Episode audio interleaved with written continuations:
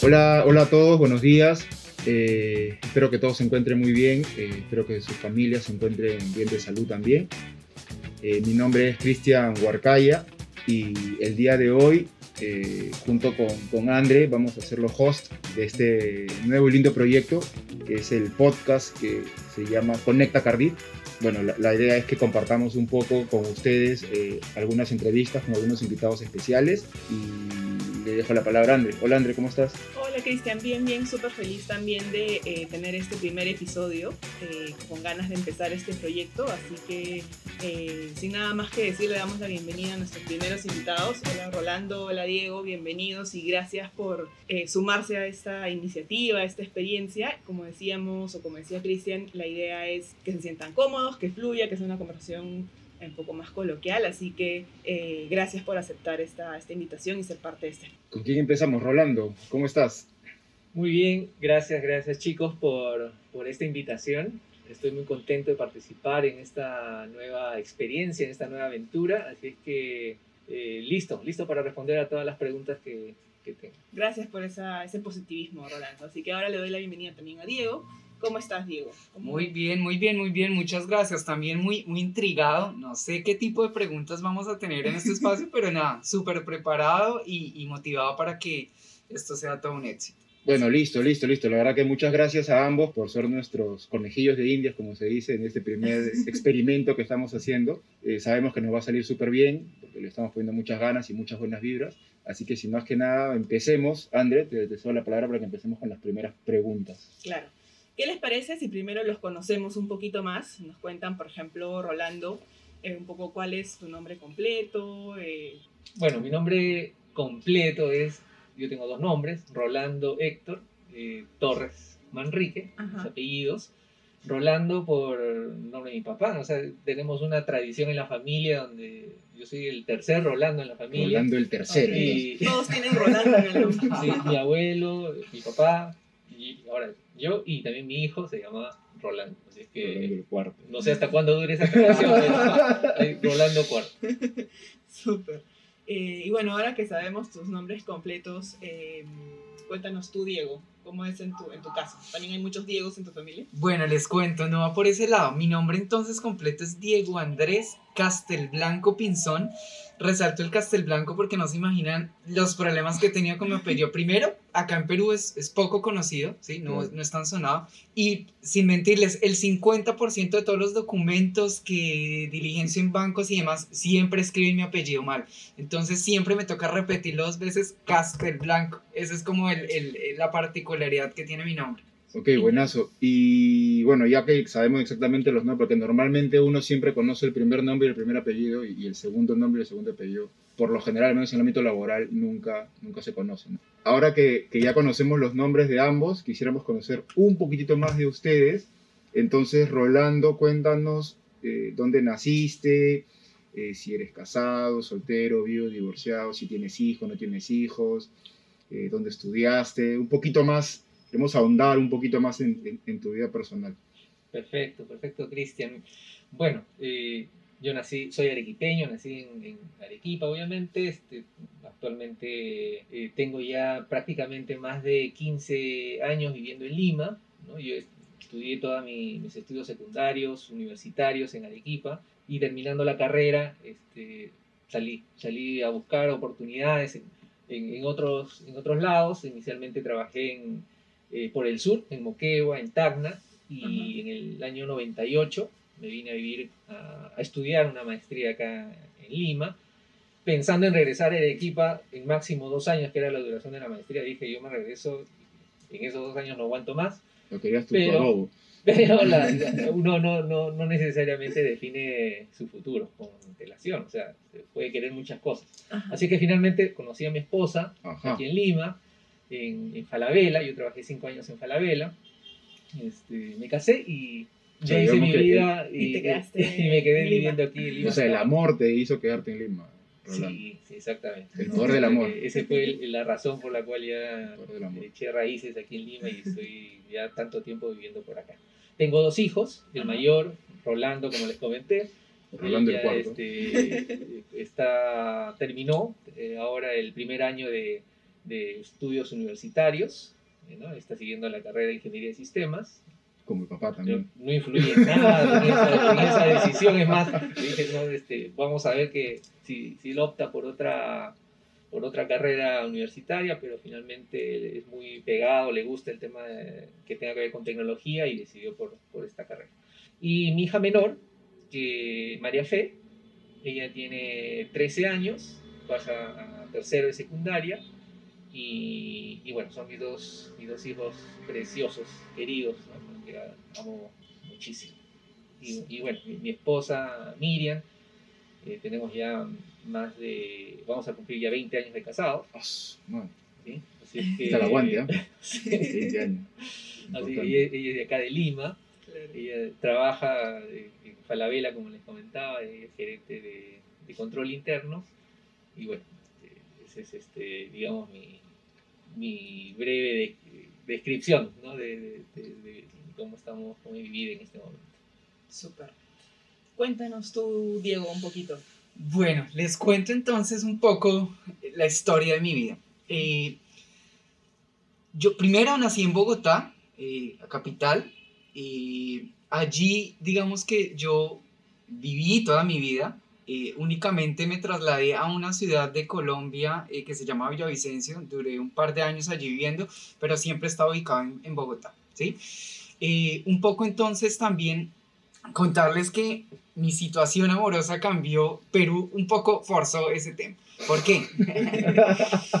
Eh, a mi esposa, mi esposa actual, yo la conocí en la universidad, o sea, estamos hablando más o menos de hace unos ocho años, ¿sí? Eh, exactamente en el 2019, momento en el que yo me traslado, me, me traslado a Perú, eh, teníamos nosotros planificados casarnos, pero casarnos por la iglesia y, y como era. Teníamos entonces planificado eso. Finalmente, eh, la movilidad a Perú se da en octubre. Eh, yo tuve que cancelar mi matrimonio en Colombia. Nos casamos por lo civil.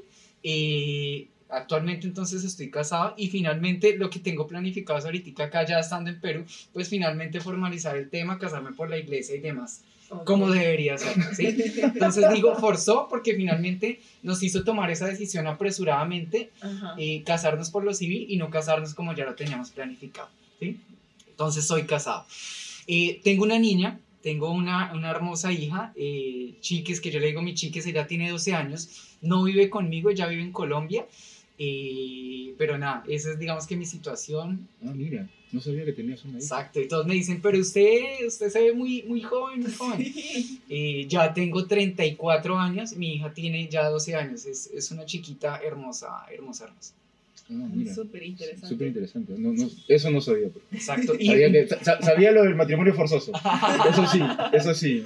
y un tema importante, aquí yo llevo dos años de casado exactamente, entonces toca quitarle tan solo un cero a, a la cifra que dio Rolando. Yo había escuchado una leyenda urbana que, que te dijeron, tú a, a Perú solo no te vienes. Si te vienes solo, te vas a quedar solo. Entonces Diego tuvo que casarse porque Claro, si no se venía asegurado. solo, Aseguraron el, el espacio. El civil. al El civil al menos, ¿no? El civil al menos. Así es. Bueno, súper, súper interesante, chicos. La verdad es que eh, conocer un poco más de las personas siempre, siempre es gratificante porque además los aterriza también con, con la realidad que cada uno vive y- en cada uno de sus, de sus ámbitos más, más personales, ¿no? Y, y bueno, ahora ya que conocemos un poco más de ustedes, que ya sabemos un poco más su estatus social, eh, queremos conocer también y un poco la idea de, de- de tener esta entrevista es cómo es que ustedes eh, pasan estas fiestas navideñas, ¿no? Ya estamos en el mes eh, de diciembre, se viene Navidad, se viene Año Nuevo, entonces queremos conocer un poquito más de cuáles son esas costumbres que ustedes tienen arraigadas por, por el lugar donde han nacido, por el lugar donde han vivido, que claramente, al menos creo yo, deben ser muy distintas a las tradiciones que tenemos nosotros, los, los limeños, digamos. Este. Entonces, quisiéramos comenzar contigo, Diego. ¿Cómo es que en, en Bogotá o en tu familia, eh, digamos, celebran la Navidad? ¿Qué cosa comen? Este, si abren los regalos a las 12 del mismo 24 o los salen al día siguiente. Y en Año Nuevo, ¿cómo lo celebran? Si hay algún rito, ritual, estos que se comen las uvas o estas cosas así pintorescas de, de- de cada familia. Ese se tropicaliza y Eh, lo hacen en otros países y exactamente. nosotros lo adoptamos. ¿no? Exactamente.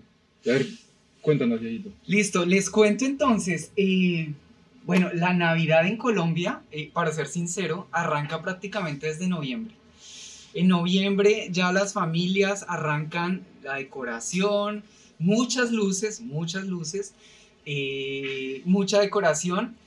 Y el primero de diciembre ya oficialmente arranca, pero nosotros estamos decorando nuestras casas desde noviembre. ¿m? Un tema importante, eh, que, que digamos que no es una costumbre que se tiene acá en Perú. Nosotros el 7 de diciembre, por ejemplo, tenemos la costumbre de encender una velita, ¿sí? En memoria, de, en conmemoración de la Virgen, ¿sí? Ah, es una costumbre que tenemos y digamos que ahí para nosotros arranca formalmente la Navidad, ¿sí? Entonces, los 7 de diciembre, que incluso este diciembre estuvimos por allá en un parquecito y las personas pasaban, nos veían con nuestras velitas y se acercaban y nos preguntaban, "Mira, ¿qué, qué es eso? ¿Sí? Esta es una costumbre que claramente no tienen acá, es muy, muy de Colombia, muy de Venezuela, sé que también lo hacen, pero digamos que ahí para nosotros arranca la Navidad. Un, un segundo momento muy importante de, en la Navidad colombiana es que nosotros tenemos la costumbre de la novena de aguinaldos, ¿sí? No sé si la han escuchado. No. ¿Mm? Listo. La novela de la, la novena de aguinaldos, ¿en qué consiste?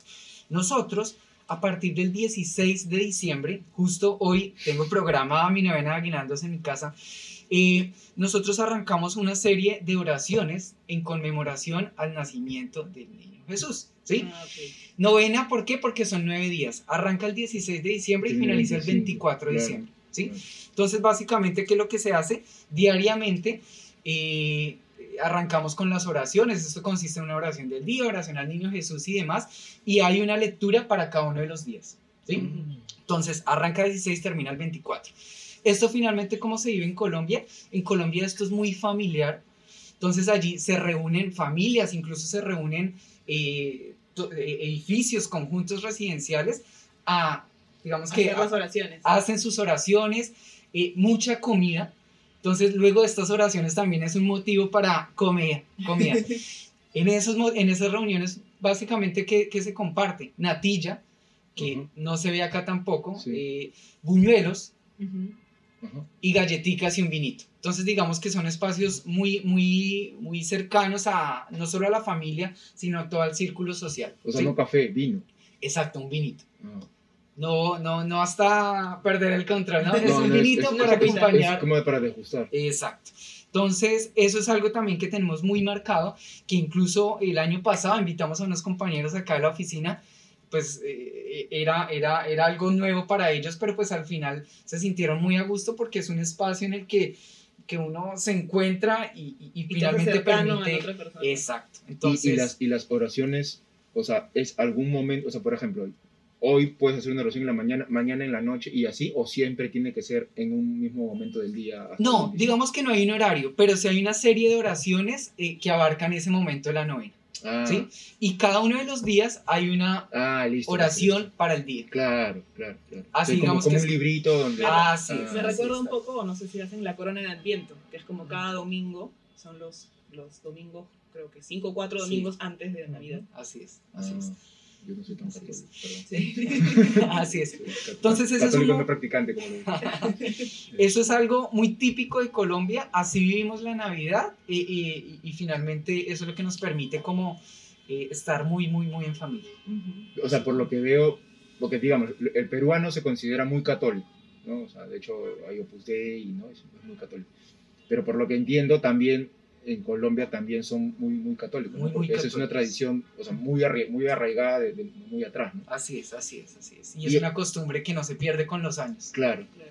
porque pasa de, de- de- de familia en familia y esto se mantiene en el tiempo, es una Así es, tradición, pues. digamos.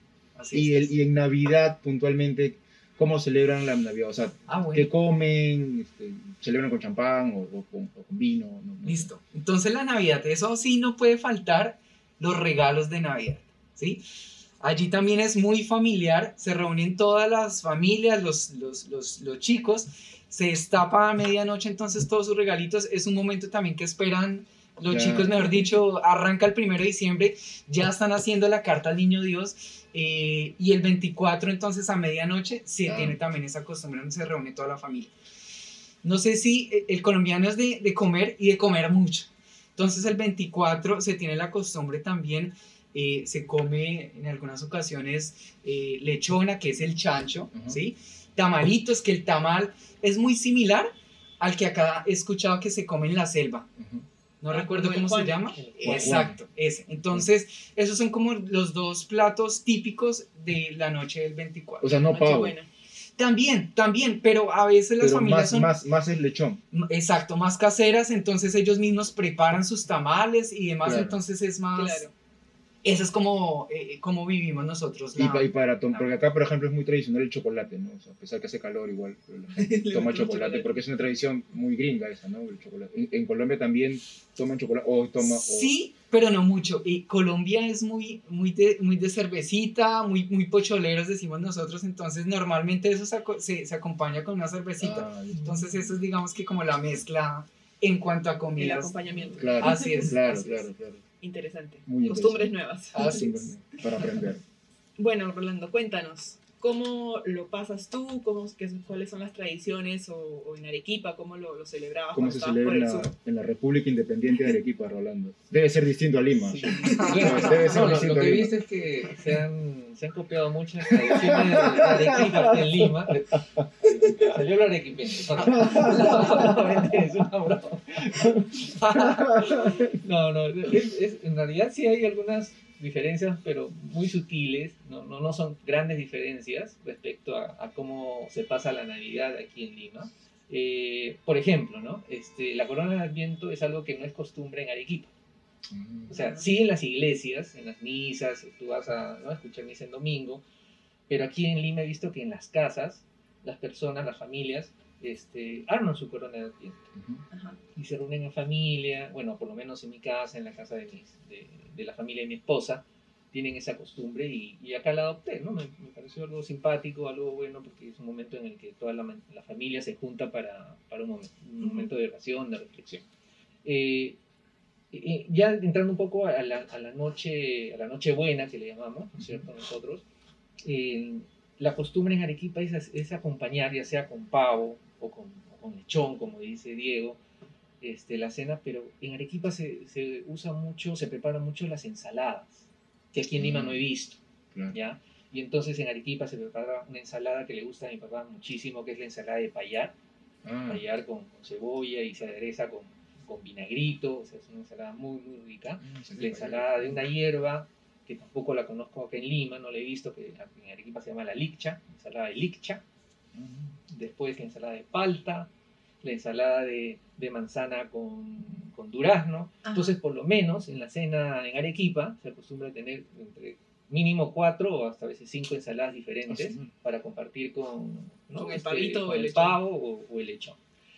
Y, y el- respecto al tema de, de qué bebida, normalmente o sea, sí to- se toma, se acostumbra en la, a la medianoche ¿no? una, una copita de, de vino o champán, pero no puede faltar en la cena el anís nájar. El anís naja. Tiene todo ligado. Tiene que ser Claro. un tema de Que es la bebida, digamos. El bajativo Sí, de después de que tú comes el, el chancho sobre todo, Claro, por la... tienes que tomar tu copita de anís nájar y ahí es no solamente las los adultos que toman su un vasito especial para tomar el anís, Un shot, digamos. shot. sí, un shot, un mini porque es una bebida bien Sí, sí, fuerte, Sí, sí, claro.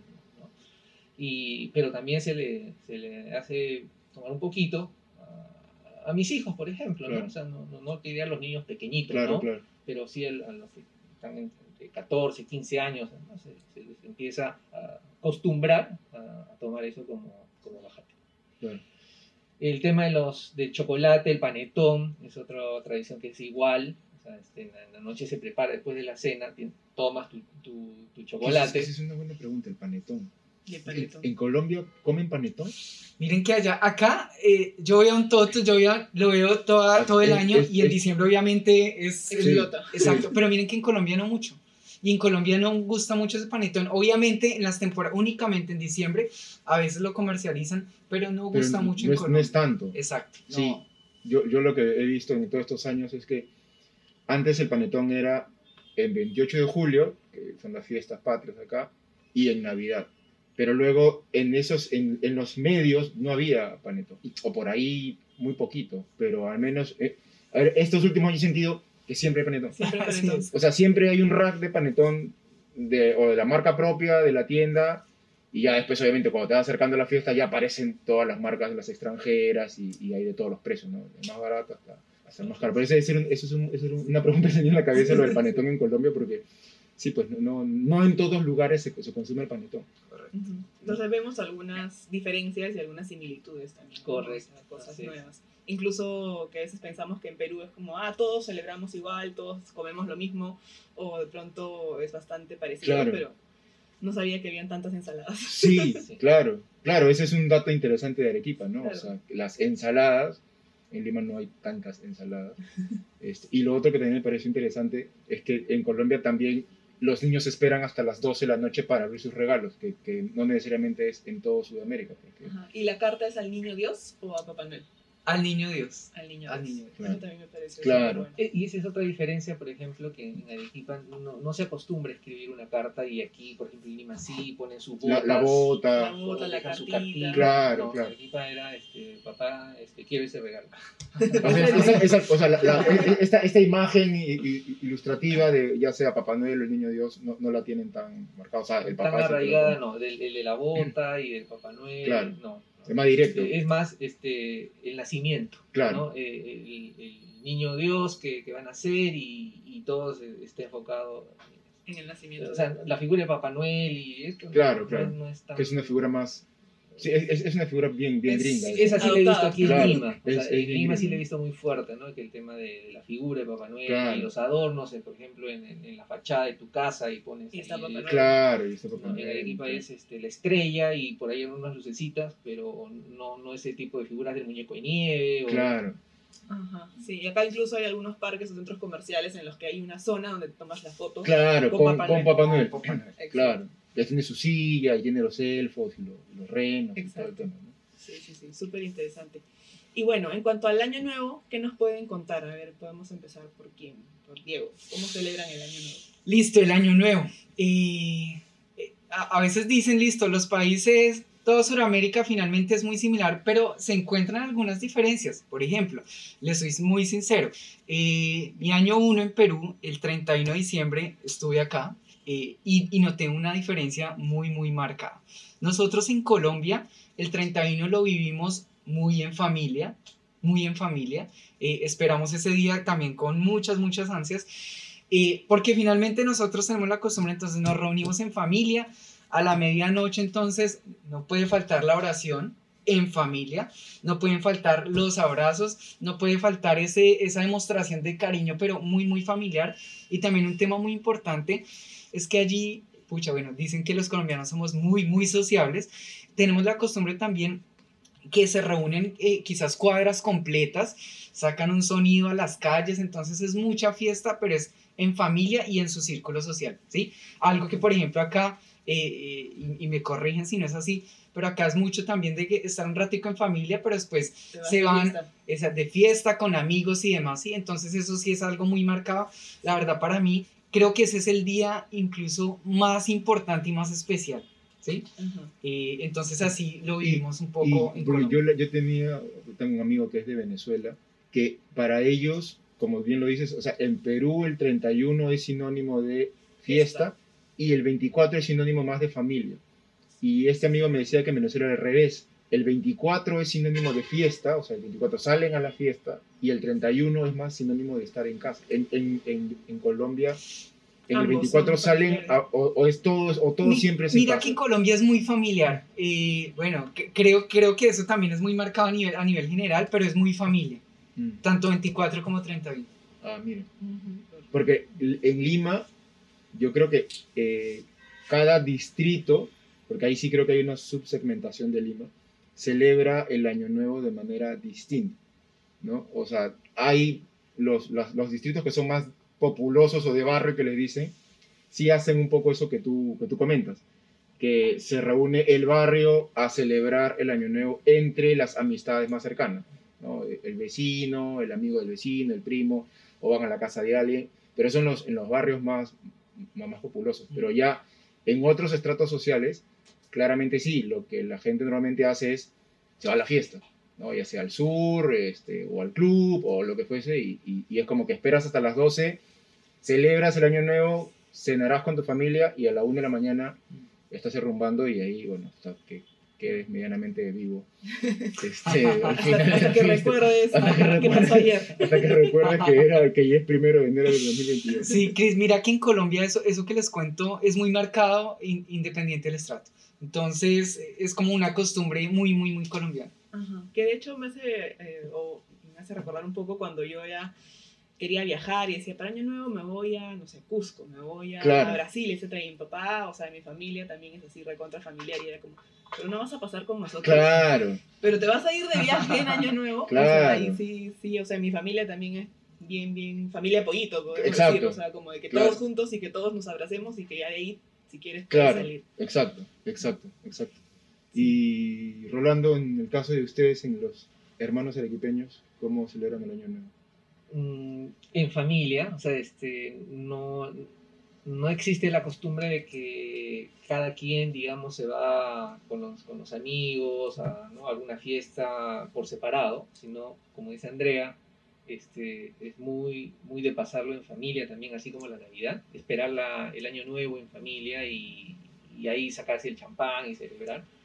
Este, lo que sí, no, no, en Arequipa no, no, se, no se tiene la costumbre de las, las cábalas, Ujú. ¿no es cierto? De salir con tu maleta, correr una O de Ah, las, la o las uvas, o o las, las, o las, o eh, las lentejitas, o las uvas, no, no, no, no, no se practica, no se tiene esas costumbres. Y, y la otra diferencia que no sé si es la familia de mi esposa o también es algo como que se acostumbra aquí en Lima, es que al día siguiente, eh, per- perdón, hay, hay una costumbre de, de ir a pasar a hacer campamento, por ejemplo, Ajá. ¿no? y, y en familia, nuevamente este, también hay eh, en con amigos, pero normalmente también las familias se acostumbran a ir a hacer su campamento, pero al día siguiente, el primero, este, y, se va a la playa, o sea, este, temprano se levantan, lo más que puedan después de haber ¿no? tenido la, la, la amanecida, ¿no? Festejando el año nuevo, y en la mañana se van a la playa. No, no a bañarse, sino sim- simplemente estar. Es el la hecho de ir a la playa. Estar ahí eh, un rato y Ah. Claro, en Arequipa no podemos hacer eso porque, Porque la playa, queda la muy playa lejos. está en Mejía y eso. Pero sí, o sea, hay, hay diferencias también de, de ese tipo, ¿no?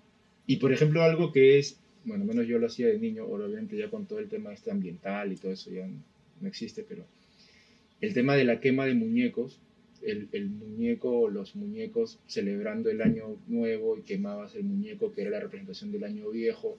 O sea, eso en algún lugar, o sea, no Ah, sé. perdóname, tienes mucha razón, pero eso no es en, en Año Nuevo, no se quema el, un muñeco en Arequipa, pero sí me has hecho acordar que, que para Navidad Ajá. ya se hace la quema de Judas. Ah, man. ya que es este se supone que, que- o sea igual no que leen el, el testamento de que deja Judas a- y dicen no Eh, le dejo tal cosa al alcalde porque eh, para que haga una mejor gestión le dejo Ah, ¿en serio? Mira, eso- eso y, es- y se lee eso en una plaza en las plazas principales Ajá. Este y bueno es, es algo que Pero, o sea, pero es, el- es, una, es un muñeco representando a Judas o algo así. ¿o? sí, sí, sí, sí, sí. Y lo sientan en una y silla. después de que así, leen ¿o el testamento lo queman ¿no? Ah. Que- que, eso es algo que, por ejemplo, aquí en Lima... No lo he visto. O sea, yo, yo sí, pues, cuando yo de niño, o sea, cuando yo tengo 40 años, o sea, hace, hace bastante tiempo, este, en donde, donde yo vengo sí quemábamos un muñeco, o sea, hacíamos un muñeco, Por Año que- Nuevo. Lo hacíamos en, no sé, después de Navidad, por ahí, juntábamos ropa y lo empezabas a rellenar, y obviamente lo rellenabas de cohetes, de ratas blancas, de, de cualquier fuego artificial que encontrabas, lo sentabas en una silla en el medio de la pista, y a, las 12 de la Sí, sí, noche sí. lo Una prendes y Sí. el muñeco des- de- vuela por pedazos porque tiene todos los fuegos artificiales. Y eso es como, y eso es el- lo que significa es, estoy dejando, to- o sea, la gente lo que te da es las cosas que ya quieres olvidar.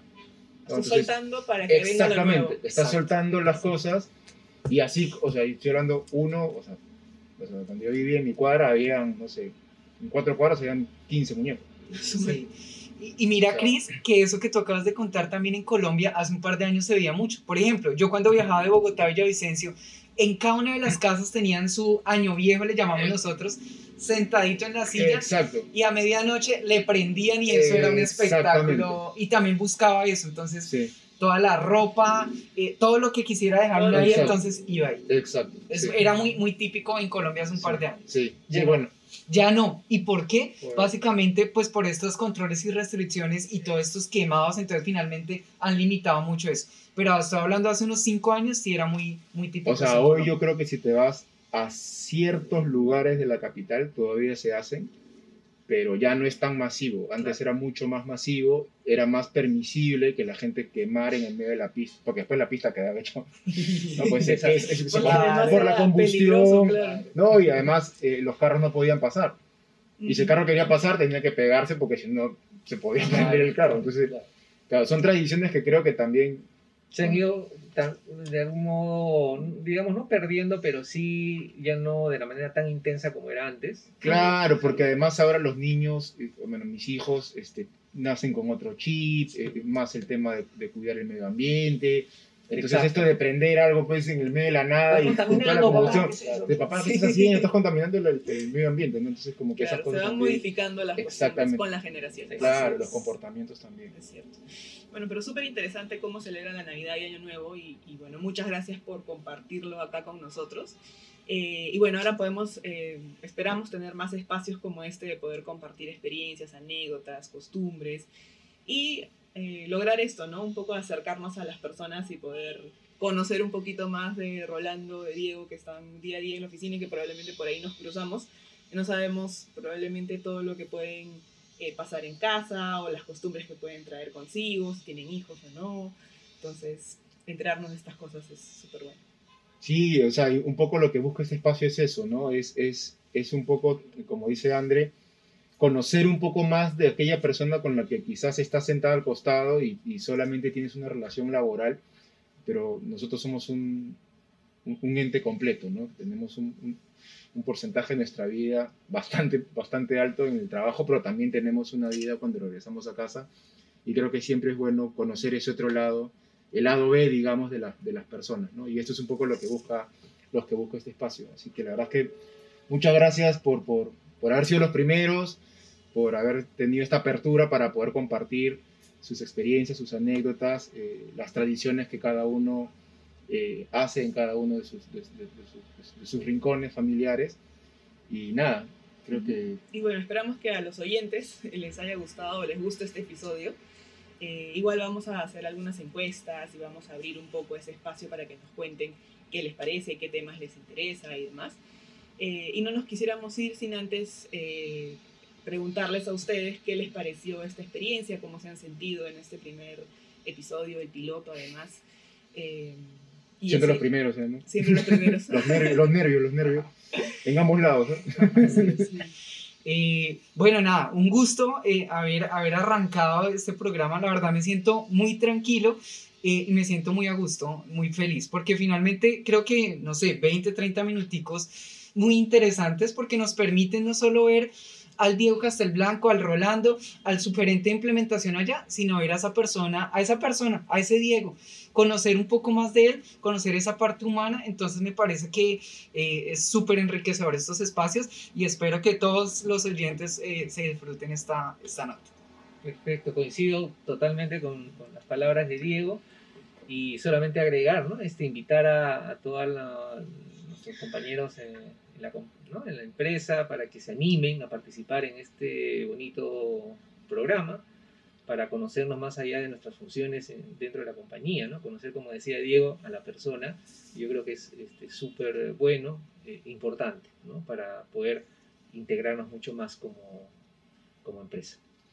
Buenazo. Y, y solamente para ir cerrando ya, querían que nos dejen algún mensaje ya para el 2022. No tiene que ser un mensaje empresarial, claramente, sino es un mensaje más de ustedes hacia, hacia el equipo, eh, atacando a ese lado personal que es el que, que- que les comentaba. Así que, no sé, Rolando, ¿qué, qué, qué mensaje nos podrías dejar para, para este 2022? Para, gracias Cristian, bueno, para el 2022 yo, este, el mensaje es básicamente de, de mucha, de mucha eh, fe eh, en el futuro, en, la- en- en- en nuestro país, de, desearles este, que, a todos les vaya súper bien en sus proyectos personales, en el trabajo, este, con la familia, que siempre estén con, salud eh, y, que la felicidad siempre esté en sus hogares, ¿no? Eh, porque yo creo que una persona que, esté bien emocionalmente hablando eh, va también a, poder este, estar, trabajar tranquilo y, desempeñarse súper bien ¿no? en su función. En otros aspectos. Ese es mi mensaje. Listo. Bueno, entonces yo quiero dos cositas así súper rápidas. Uno, invitarlos a, las personas finalmente que, acepten esta invitación, que no se sientan tan tímidos una vez Cristian, Andrea, todo el equipo los, los, les hagan la convocatoria. Eh, y dos, eh, pucha, este es un, mensaje súper especial en serio y, y creo que lo viví yo en diciembre. Yo creo que a veces este tema de la pandemia y el trabajar remotamente hace que nos desconectemos mucho, mucho, mucho de las personas, eh, pero yo los invito, saquemos un espacio en nuestro día, conversemos con, con, nuestros equipos, conversemos no solo con nuestros equipos, sino con las personas, cómo están, cómo se sienten. Eh, finalmente es algo muy, muy importante y creo que con una pregunta o un mensaje, pues finalmente permite acercarnos y permite saber cómo está esa otra persona. Y segundo, eh, pucha, las familias. Yo creo que al final eh, la familia para mí es lo más importante. Lo que nos, las personas que nos esperan en casa y demás, eh, para mí lo es todo. Entonces, finalmente, no descuidemos eso. Yo sé que a veces las jornadas laborales son fuertes, eh, pero siempre pensemos que la familia es lo primero, es lo más importante. Es esas personas que nos van a estar acompañando durante toda la vida. Entonces, no, no los descuidemos. Este, este, tema de la pandemia, hoy están con nosotros, mañana no sabemos, entonces aprovechemos cada minuto de nuestras familias y de todos nuestros compañeros de trabajo. Ese es mi mensaje. Y muchas gracias, Cris y André, por esta invitación. Gracias, gracias, Rolando, gracias, Diego. Eh, y bueno, estén atentos, igual vamos a tener más noticias y como dicen acá Rolando y Diego, anímense a, participar de este, este proyecto súper lindo que se llama Conecta Cardiff. Eh, bueno, ya les vamos a estar contando más. Listo. Muchas gracias. Gracias por venir. Nos vemos pronto. cuídense. Chao. Chao, chao.